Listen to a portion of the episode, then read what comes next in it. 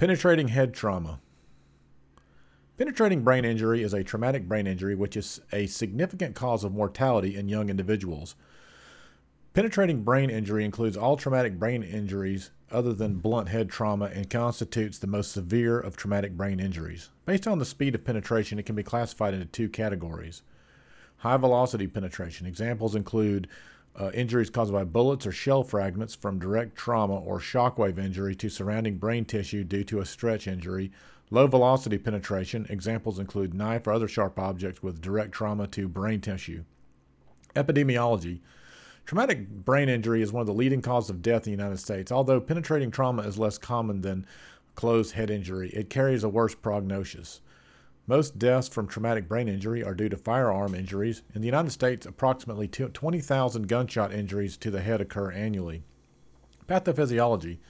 The consequences of penetrating head injury depend upon the following factors intracranial path and location, High mortality resulting from those that cross the midline, pass through the ventricles, or come to rest in the posterior fossa.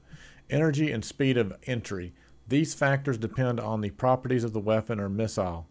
They result from energy being transferred from an object to the human skull and underlying brain tissue. There's a high mortality rate associated with high velocity projectiles. The kinetic energy involved is related to the square of the velocity. Three mechanisms of injury have been reported laceration and crusting, cavitation, and shock waves. Size and type of the penetrating object. Usually, large missiles or missiles that fragment within the cranial vault cause more fatalities. Circumstances or events surrounding the injury or other associated injuries. Primary injuries occur immediately. Secondary uh, injuries occur following the time of the injury, the final neurologic outcome is influenced by the extent and degree of the secondary brain injury. Therefore, the primary goal in the emergency department is to prevent or reduce con- conditions that can worsen outcomes such as hypotension, hypoxia, anemia, and hyperpyrexia. The amount of damage to the brain depends on the kinetic energy imparted to the brain tissue. This, in turn, depends on the following factors trajectories of both missile and bone fragments through the brain changes in intracranial pressure at the time of impact, history and physical. The presentation depends on the mechanism, site of the lesions, and associated injuries. History should include date and time of injury, duration and loss of consciousness if present, seizure at the time of impact, any comorbidity, anticoagulants and antiplatelet agents used. Initial physical examination includes a primary and secondary trauma survey with the evaluation of other distracting injuries. A complete physical examination should be performed, including a neurological examination. This should include documentation of the Glasgow Coma Scale. The involvement of cranial nerves should be assessed, and motor sensory examination should be performed. It is important to realize that neurologic injury may manifest distant to the site of the impact. If unable to fully or formally assess cranial nerves secondary to lack of patient cooperation, it is important to at least document any findings relevant to the patient's neurology. Evaluation. In the pre hospital setting or non trauma facility, stabilize but do not remove penetrating objects such as knives. Patients should be transported quickly to a location capable of providing definitive care. Early recognition of high risk mechanisms, early imaging, and early evaluation at a level 1 trauma center may improve outcomes. In the emergency department, resuscitation and stabilization should be provided.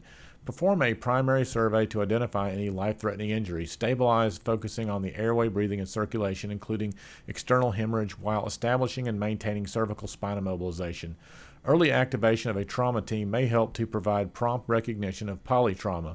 The target is to maintain a systolic blood pressure of at least 90 millimeters of mercury. Following the initial resuscitation and stabilization, an inspection of the superficial wound should be performed.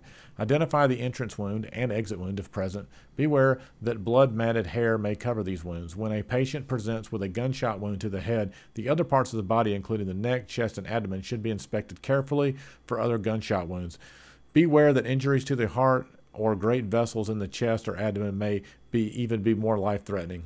Apply a sterile dressing in both the entrance and exit wounds. Assess whether there is any oozing of cerebrospinal fluid or brain parenchyma from the wound. Evaluate for uh, hemotympanum, which may indicate basilar skull fracture. Examine all orifices for retention of foreign bodies, the missile, teeth, and bone fragments. Perform neurological examination, including Glasgow Coma Scale, and document well. Evaluating for signs of uh, suggesting in- raised intracranial pressure is crucial. The initial signs and symptoms may be nonspecific and include a headache, nausea, vomiting, and papilledema. The, perform a careful examination of the neck, chest, abdomen, pelvis, and extremities. Assume multiple injuries in cases of penetrating trauma. Obtain a detailed history, including a sample history with an emphasis on the events surrounding the injury. Also, determine the type of weapon or caliber of the weapon. Treatment and management. Patients with penetrating head trauma require both medical and surgical management. Medical management. A low threshold for obtaining surgical consultation should be considered in cases of penetrating head trauma. Beware that many patients with penetrating head trauma will likely require operative intervention. Indeed, do not remove any penetrating object from the skull in the emergency department until trauma or neurosurgical evaluation is obtained. Also, the protruding object should be stabilized and provision should be made to protect it from moving during transportation of the patient to prevent further injury. Assess the need for endotracheal intubation inability to maintain adequate ventilation, inability to protect the airway due to depressed level of consciousness, neck or pharyngeal airways. Normalize PA, PCO2. Avoid hypo, hyperventilation because it leads to vasoconstriction and subsequent reduction in cerebral perfusion pressure. This may worsen long term neurological outcome. Beware that hyperventilation is only a tempori- temporizing measure for the reduction of elevated intracranial pressure. Avoid hyperventilation during the first 24 hours of the injury when cerebral blood flow is often reduced.